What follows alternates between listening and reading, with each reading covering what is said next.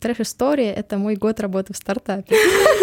Ну, говно, что делаешь? Ну, что это такое? Куда она не знает, откуда у нее мой WhatsApp, и вообще ничего не понимаю. У меня даже нет запасной работы, а мне надо платить там за квартиру, за еду. Блин, ты учишься, это нормально. Мне это приносит наслаждение, еще и деньги, то это вообще комбо, и я нашла дело своей жизни.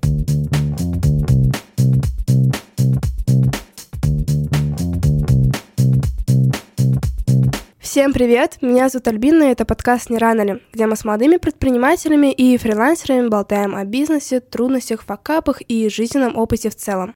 И сегодня у нас в гостях Алена, действующий веб-дизайнер и наставник. Год работала в стартапе и из дизайнера выросла до позиции директора отдела по ресурсам, а также стала правой рукой операционного директора компании. Привет! Привет! Как у тебя дела? Как настрой? Отличный, на самом деле.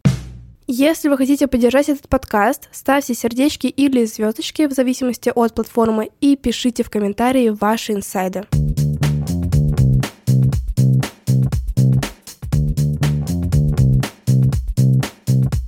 И начинаем наш подкаст с быстрого близ-опроса. Сколько тебе лет? 19. Чем ты занимаешься сейчас именно твоя основная сфера? Веб-дизайнер и начинаю делать наставничество. Начинаешь? У тебя уже есть ребята на наставничестве? А, сейчас одна ученица, потому что на ней хочу протестировать формат и понять по объему работ, чтобы сформировать и стоимость, и более четкую программу. А как она к тебе пришла? А, на самом деле это моя бывшая коллега, которую уволили вместе со мной в один день, и она решила себя попробовать в дизайне спустя несколько месяцев. Она хочет себе также открыть компанию, ей там нужен дизайнер. Очень большие проблемы с делегированием и доверием, поэтому она хочет сама выучить получится, чтобы она элементарно смогла оценивать работу других. Поэтому у меня вот прямо чистый лист ко мне пришел, и мне надо с нуля научить человека не только дизайнить, но и тильде, более сложным настройкам и так далее. Это безумно интересно. Топ-3 черты, которые ты выявила в себе или укрепила после работы в стартапе? Стрессоустойчивость, умение из хаоса сделать порядок и коммуникация с людьми в плане того, что я могу создать команду из полностью разных ребят из разных стран и с разными интересами.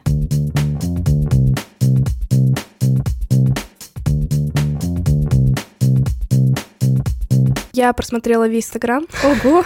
И, как я понимаю, ты свой путь в дизайне начала в 2020 году, да? Вроде как да. И это был карантин или до карантина? Даже чуть раньше, потому что именно этот профиль я стала вести позже. Потому mm. что я изначально развивала свой личный, потом создала отдельный, поскольку мне было неприятно выкладывать истории именно на том профиле из-за некоторых ребят, подписанных на меня. Поняла. А, и как так вышло, ты из дизайна ушла в стартап, а из стартапа ушла снова в дизайн? У тебя такой путь интересный. Да-да-да. Не, на самом деле это получилось совершенно случайно. В январе 2021 года у меня закончились клиенты, потому что я совершила фатальную ошибку, я работала по сарафанному радио. Когда-нибудь оно и заканчивается. Поэтому в январе я сидела с голой жопой и судорожно искала себе работу, потому что надо было себя обеспечивать, и была цель там к 18 заработать определенную сумму. А скольки лет ты зарабатываешь?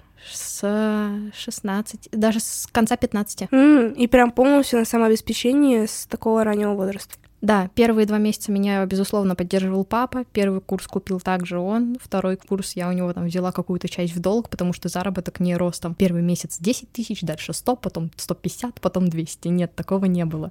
Поэтому первые курсы обязательно меня поддерживал папа. Первые там два месяца он мне также помогал с деньгами именно там на какое-нибудь питание и так далее, потому что изначально я думала, я буду зарабатывать там себе на какие-нибудь увлечения. Я там хочу iPhone, но мне было стыдно попросить у родителей, поэтому как-то так. И ты добилась вот той цели к 18 годам заработать энную сумму? А, да, да, я ставила себе цель, что я должна перекрыть своим заработком заработок обоих родителей. Это получилось, но это получилось не очень экологично к себе. И как как раз э, это возникло из-за стартапа, который я нашла случайно в чате. Я откликнулась на сообщение одного человека. Честно, не знаю данную его роль в стартапе, что тогда, что сейчас. Я знаю, что когда он уходил, он занимался академией, которая у них есть. И я просто увидела, что им нужен дизайнер на постоянку, но я не знала, что это стартап. Откликнулась я где-то часов в 10 вечера, а в 12 я уже созванивалась с полным составом директоров в 12 ночи.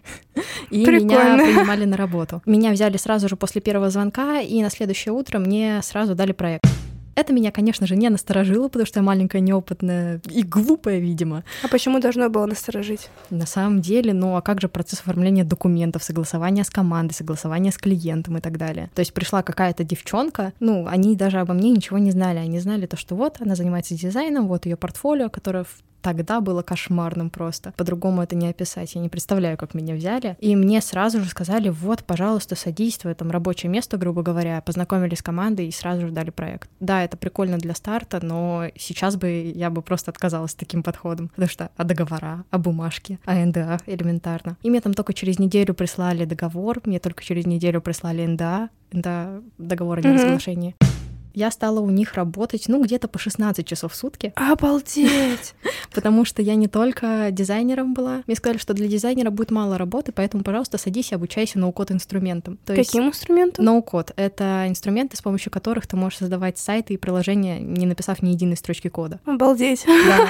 Типа, ты мне мир открыла сейчас. Типа ты за вечер можешь создать какой-нибудь Uber. Да, не на огромное количество пользователей, потому что оно будет тупить и виснуть, но если ты хороший ноу-кодер, то ты это можешь сделать делать. Я, получается, пришла дизайнером и медленно перебралась в сторону разработчика. Когда я стала разработчиком, я попала в команду к человеку, который как раз меня и нанимал. Я ему понравилась в плане того, что я была организованная, активная, такая вся жизнерадостная, и из меня еще не выкачали всю энергию работой 16 часов в сутки. Поэтому я очень быстро стала тимлидом. Это глава разработчиков. Я общалась с их клиентами, помогала настраивать работу, но при этом вела еще свой проект. И еще на фрилансе брала несколько проектов. То есть я прямо не любила, видимо, себя.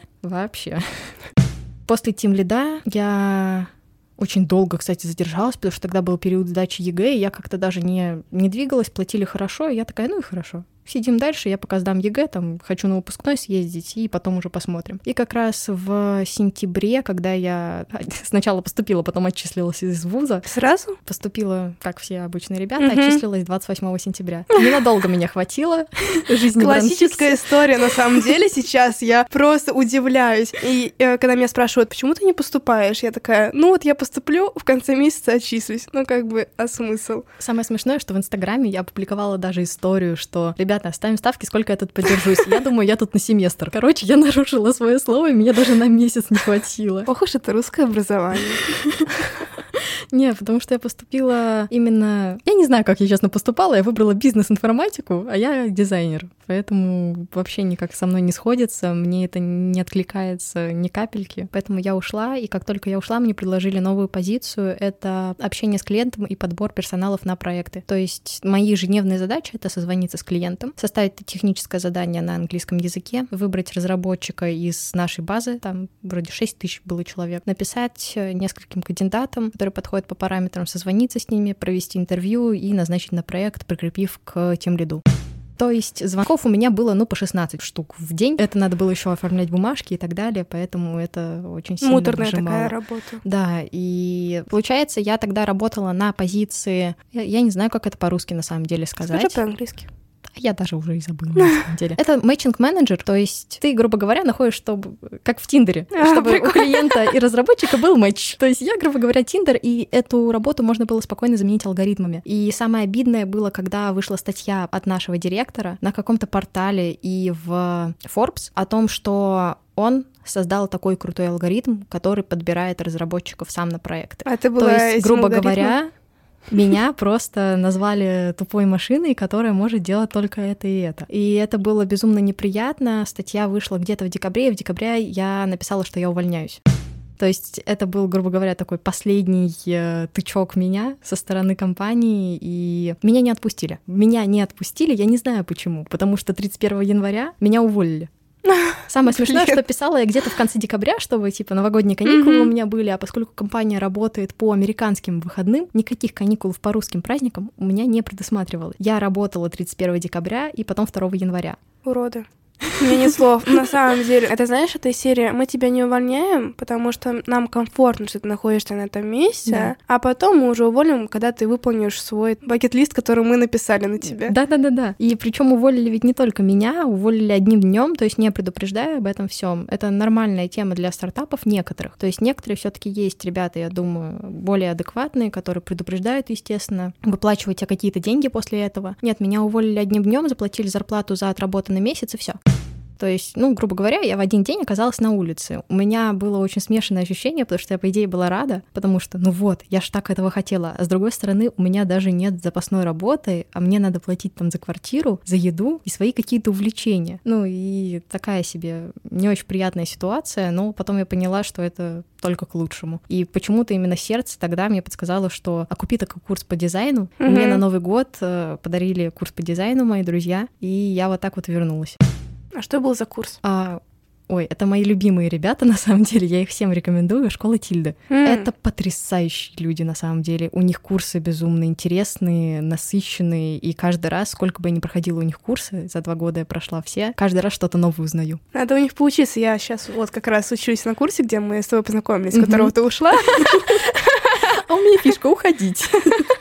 Извините, меня здесь ничего не держит. Да. Надо посмотреть с курсом, ты меня заинтересовала. Не, на самом деле спикеры у них потрясающие. Я обожаю этих ребят, и мне уже должны платить. Сколько я им людей уже привела. Все мои знакомые к ним пошли. У меня так стату мастера. Но это в целом нормально. Ну все, сарафанка, сарафанка. Да. Не, на самом деле у школы Тильды я не видела ни одной рекламы, и они всегда работают только через сарафанку, и каждый раз все равно набирается по 100 людей на поток. Но при этом каждому записывается фидбэк на там 20-30 минут видео. Я так училась у Таргеториум. Не знаю, ты, наверное, не знаешь этих ребят, но это самые крутые ребята на рынке. По таргету они работают напрямую с Фейсбуком. Я у них прошла два этапа обучения, они дают международную сертификацию. Короче, мега крутые ребята, но о них мало кто знает, потому что у них целый курс — это всегда сарафанка. Вот у них набор, там обычно человек, наверное, 300. Офигеть. И все эти ребята по сарафанке. И я такая, о боже мой, это то, к чему я стремлюсь. Ну реально, очень здорово. Не, на самом деле это реально круто. Вот люди, которые работают по сарафанке, она у них не заканчивается, я поражена. Но это тоже это трафик, который нужно также подпитывать, как любой другой. Ну, это да. Не только так, что ты работаешь и все, но и знакомишься и так далее, распространяешь свои сети. У меня, кстати, есть очень смешная история с тем лидом. Она чем-то похожа на твою, очень косвенно. А мне пишут в 11 вечера какая-то девушка в WhatsApp. А это вот только случилась э, ситуация в нашей стране. Угу. То есть буквально через неделю мне звонит девушка. Срочно нужно там мне провести консультацию с нашими таргетологами. У нас ничего не выходит, как работать с ВК. А я сама его только-только освоила. И я такая, боже мой, что за девушка?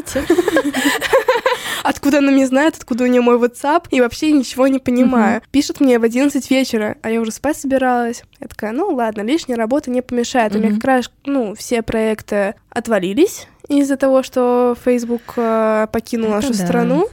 Ну, ладно, была не была, я ничего не теряю, почему бы и нет. Значит, мы с ней созванивались в 12 часов ночи mm-hmm. тоже. А, она быстренько опросила меня какие-то там легкие вопросы. Я такая, ну вот так и так. Она такая, ладно, супер. И на следующий день я уже работала.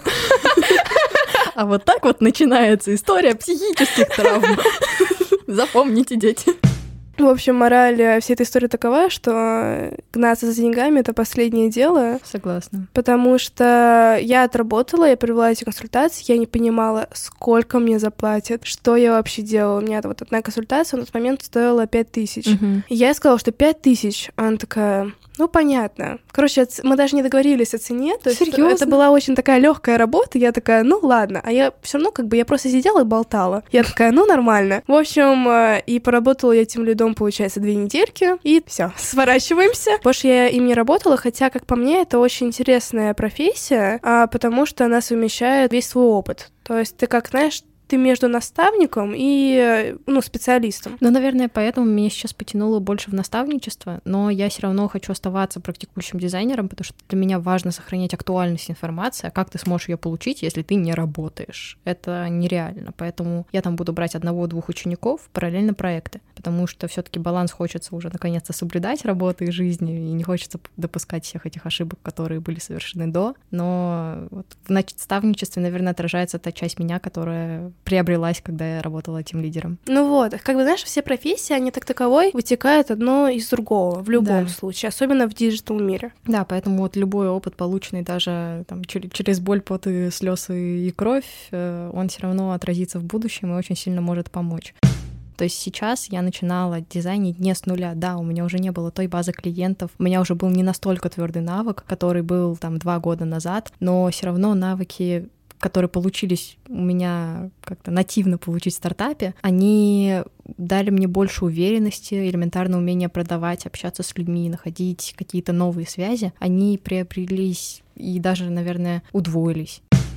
А вот насчет наставничества, мы с тобой познакомились на курсе, и ты из него ушла через сколько? Через месяц? Даже меньше. Прошло неделя-две. А вот, да, как я понимаю, у тебя есть четкие параметры того, что тебе нравится, что тебе не нравится. Да. Как, по-твоему, должно выглядеть идеальное обучение? Во-первых, если ты говоришь в своей рекламе, что этот курс перевернет твою жизнь, если ты говоришь в рекламе, что это будет супер круто организованный под каждого на эту группу, это должно соответствовать реальности, а не то, что я скажу в рекламе, продам подороже, а потом забью на свою же идею. То есть э, я элементарно даже в своем будущем продукте хочу отразить то, что если я говорю что-то в рекламе, это действительно будет в курсе. Если я говорю, что у меня очень много посвящено NFT, то это действительно будет огромный пласт информации. Если я говорю, что у меня нет продаж, на курсе, то есть именно блока по продажам его и не будет. То есть э, это должно, во-первых, быть соответствию вот этой рекламы, которую ты даешь. Во-вторых, это должен быть продукт, который все подстраивается под человека.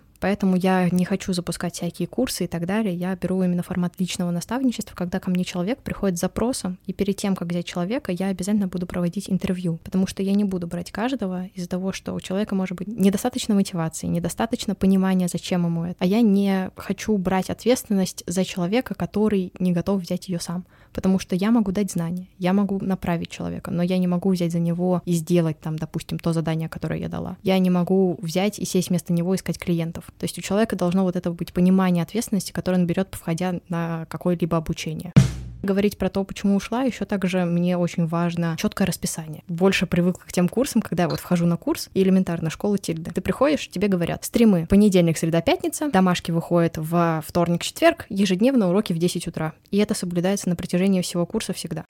Я ушла из-за того, что все было понятно и скучно, и куратор, к сожалению, не мог мне дать адекватную связь. То есть я привыкла, что меня ругают, могут подстебаться над моей работой, и спокойно я это воспринимаю. То есть, У тебя очень жесткий подход. То есть мне не нужно, чтобы меня хвалили, а в итоге обратную связь от куратора я получила две минуты того, как меня хвалят. Но зачем? Я начинаю расслабляться и такая, ну, раз все хорошо, я больше ничего делать не буду. Я такая, я умничка. Ну, я не умничка. Как бы мне еще расти и расти, я вижу работу других дизайнеров, я вижу, как как они видят э, мир другими вообще глазами. Я вижу, как они генерят эти идеи. И я стремлюсь к этому же уровню, только чтобы еще было выше. А чтобы было выше, мне нужно взять себя в кулачок и идти дальше. Потому что если будут хвалить и так далее, ну, я остановлюсь, мне и так будет хорошо. Типа хвалит, я тут полежу, меня погладили.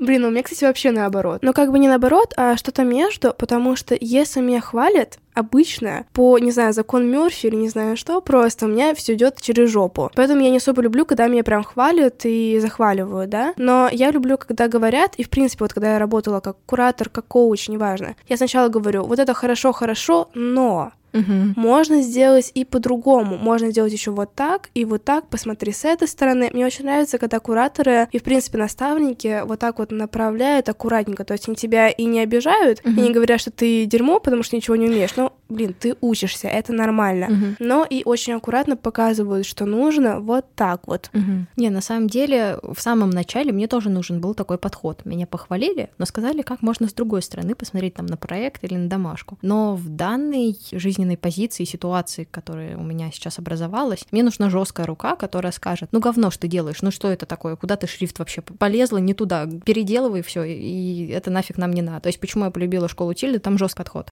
Там э, есть прекрасный человек, Макс Ширко, я слушала все его стримы как стендапы. Но я из-за того, что, видимо, я пересмотрела все эти юмористические выступления, у меня идеально они запоминаются и откладываются в памяти. Поэтому после их курса я каждый раз выхожу, грубо говоря, новым дизайнером, потому что все это идет через шутку, через какую-то колкость, и я это идеально запоминаю. То есть, если пошутить, то я идеально все это запомню, и я всю жизнь теперь буду помнить выражение дрибла дрочня. Просто. Это навсегда. О чем это вообще? Это когда дизайнер делает сайт для красоты, чтобы опубликовать пост на дрибл, но не для клиента, но не для пользователя. Поэтому такое выражение это сказал Максим Ширко.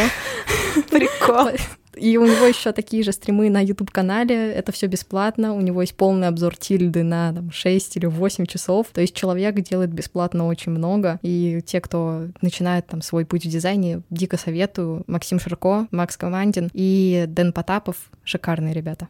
Давай поговорим немножко про трафик, про сарафанку. Ты угу. сказала, что сарафанка не конечная и так далее. Откуда у тебя сейчас клиенты и как вообще ты их находишь? Смотри, сейчас клиенты приходят в основном из Инстаграма, либо же по рекомендации, либо же они находят мой сайт в поиске, потому что я настроила хорошо SEO. То есть у меня, грубо говоря, три потока клиентов. Знакомые, сайт, Инстаграм. И где более лояльные? У меня так получилось, что вообще везде. То есть приходят обычно очень хорошие, подготовленные люди, которые знают цену услуг, которые понимают, что такое личные границы, и которые присылают информацию почти сразу.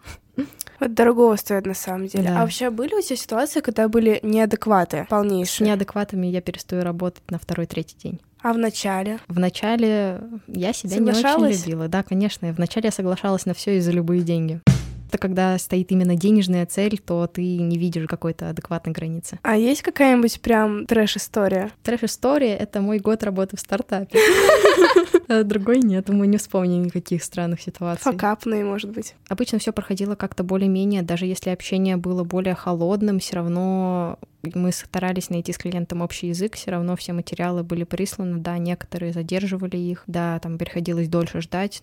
У тебя, получается, это все идет через общение. Ты как-то отдельно училась, это, может, какие-то книги читала, или это вот твой путь проб и ошибок? На самом деле, я думаю, это все сделала 14-летняя Алена, которая еще не знала, что будет дизайнером, потому что именно в 14 у меня был переломный момент, когда я начала общаться с огромным количеством людей. Я начала знакомиться везде, начиная от тренировок, заканчивая кофейнями. То есть я была максимально открыта к людям, люди были открыты ко мне, и из-за этого получалось, что мне можно было потренироваться тренироваться, грубо говоря, в жизни реальной, правильно себя подать в разных компаниях. Может быть, как-то наладить контакт с человеком, который вначале тебя не взлюбил и так далее. То есть это очень хороший и удобный опыт в плане того, что мне не пришлось ошибаться на реальных клиентах. Да, какие-то моменты все равно ты не отработаешь, но там первые три максимум клиента, и ты понимаешь, как надо строить свой диалог. Нетворкинг — это вообще тема. У меня прошлым летом был такой кейс, я не знаю, могу назвать себя кейсом своим собственным. Я каждый месяц знакомилась а, примерно с 50 плюс людьми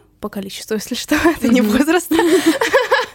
Просто это были различные нетворкинги, это были знакомства в кафе, вот тоже просто везде. И это очень сильно помогло наладить контакт просто с любыми людьми сейчас, на... неважно где. На самом деле, именно чтобы начать сейчас быть дизайнером, мне еще также помогла часть моей жизни, когда я жила в отеле. Я жила в апарт, в апарт-отеле, а, и там а, был формат каливинга, когда ты открыт изначально к знакомствам, когда у тебя на первом этаже очень много активностей в день, когда к тебе просто может подойти человек и сказать, «Хей, у нас один заболел, пойдем с нами на квест». И то есть ты должен быть готов к этому, когда ты туда заселяешься, потому что там допустим, увидел их Инстаграм, все это понял. И именно ради какого-то своего развития как э, личность, которая умеет общаться с людьми, не только по зуму, но и в реальности я решила туда заселиться. На самом деле потрясающий опыт. И до сих пор со многими мы общаемся, до сих пор со многими мы поддерживаем связь, и я думаю, в будущем будем сотрудничать. Вообще, подводя весь итог, я могу сказать, что ты начала очень ранний путь, и при том, что если я начала ранний путь, знаешь, так, с переменной успеваемостью, uh-huh. то ты прям начала почти в 16, и сейчас также идешь очень упорно и видишь свою цель. Как ты считаешь, не рано ли начинать так рано, в раннем возрасте, или нужно все таки выбрать какой-то более, возможно, мягкий путь? На самом деле все очень сильно зависит от человека и от его воспитания воспитания, которое ему дали родители. То есть изначально я шла ради того, чтобы помочь родителям. То есть, грубо говоря, слезть с их шеи. Но сейчас я понимаю, что мне это дело просто приносит наслаждение. А если мне это приносит наслаждение, еще и деньги, то это вообще комбо, и я нашла дело своей жизни. Почему не продолжить этот путь? Да, бывает сложно, там бывают взлеты падения, очень иногда больно бывает, но я четко знаю, к чему я хочу прийти. Я четко знаю, что вот тогда-то, там, через 10 лет я смогу сделать вот это, вот это, вот это, то, что я смогу помочь, в конце концов, своим родителям и младшей сестре, и это, мне кажется, лучшая мотивация. Мило. Просто у меня хорошая семья, на самом деле мне очень с ними повезло. Спасибо большое, что слушали этот эпизод. Ален, скажи, как тебе такой опыт? Мне безумно понравилось. Если вы хотите поддержать этот подкаст, ставьте сердечки или звездочки в зависимости от платформы и пишите в комментарии ваши инсайды. А также слушайте подкаст каждый вторник на всех платформах. До встречи! Пока-пока!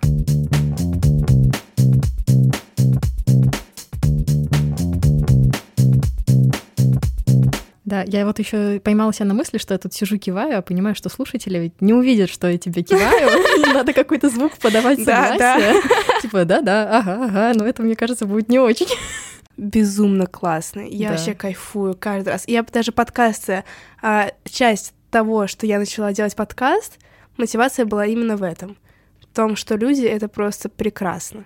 Это это то, почему нужно жить, если честно. Не, на самом деле я поэтому и согласилась, потому что, во-первых, для меня это первая запись подкаста на студии, это, это вау, мне очень, во-первых, нравится. Плюс ты навстречу очень была открытый и милый какой-то, я такая, М, она еще и подкаст записывает. То, что нужно. Надо напроситься. Не, на самом деле я сначала подумала, что это просто шутка. Да? Да. Что типа такая, ой, да, я записываю подкаст. М, а ты интересно о себе рассказала? Приходи. Я когда тебе писала в Инстаграм, типа, а, подкаст, там что-то ты говорила. Я сначала думала, это шутка. Нет, это не шутка. Обучение, которое мне запали в душу, это школа Тильды и от Лены, практикум. Там всегда говорилось расписание, но соблюдалось. Мне очень нравится подход Лены еще тем, что, по идее, мы шли на 8 недель. Получилось 10, потому что она в процессе добавляла недели. Лена, чтобы уточнить в подкасте, это блогер-дизайнер, ник у нее море Лена. А, хочешь подышать? Как мне тут разрешают дышать? Это просто так аккуратно это делаешь, и все равно это слышу в наушниках. А ты можешь рассказать простыми словами, что такое стартап? Это компания, у которой есть какая-то инновационная идея и которая только запустилась и собирает инвестиции. Стартапами считаются компании, которые работают от года до трех лет, в зависимости от оценки стоимости компании. А потом, после трех лет, что происходит? Она становится э, полноценной компанией, либо же она схлопывается. Класс. А да. ты, ты, ты, получается, не жалеешь о опыте, который там был? Нет, э, сейчас уже могу сказать, что полностью нет. Я, наоборот, довольна, что получила такой опыт, но будь я чуть умнее, я бы ушла чуть-чуть пораньше. Уходите, когда вам нутро говорит о том, что нужно уходить. Именно. Честно. И не надо работать ради денег, работайте ради... ради... Ту, блин, хотела красиво сказать. Сейчас скажешь. И не работайте ради денег, а работайте ради удовольствия. Кстати, я, короче, прочитала статьи про этот стартап, и пишут, что стартап по разработке сайтов приложений без кода, вот этот We да. Love No Code, привлек 1 миллион долларов при оценке 12,5 миллионов долларов. Верно. Это охренеть как много. А потом привлекли еще 3 или 4 миллиона долларов. Обалдеть. На самом деле, если смотреть на то, как это все смотрится со стороны, это безумно красиво и круто. Но, увы, внутрянку я не могу раскрыть, потому что НДА и огромный штраф. Но если бы все так было красиво, как на картинке. Да, так везде. Никогда не видите на красивую картинку, даже в Инстаграме.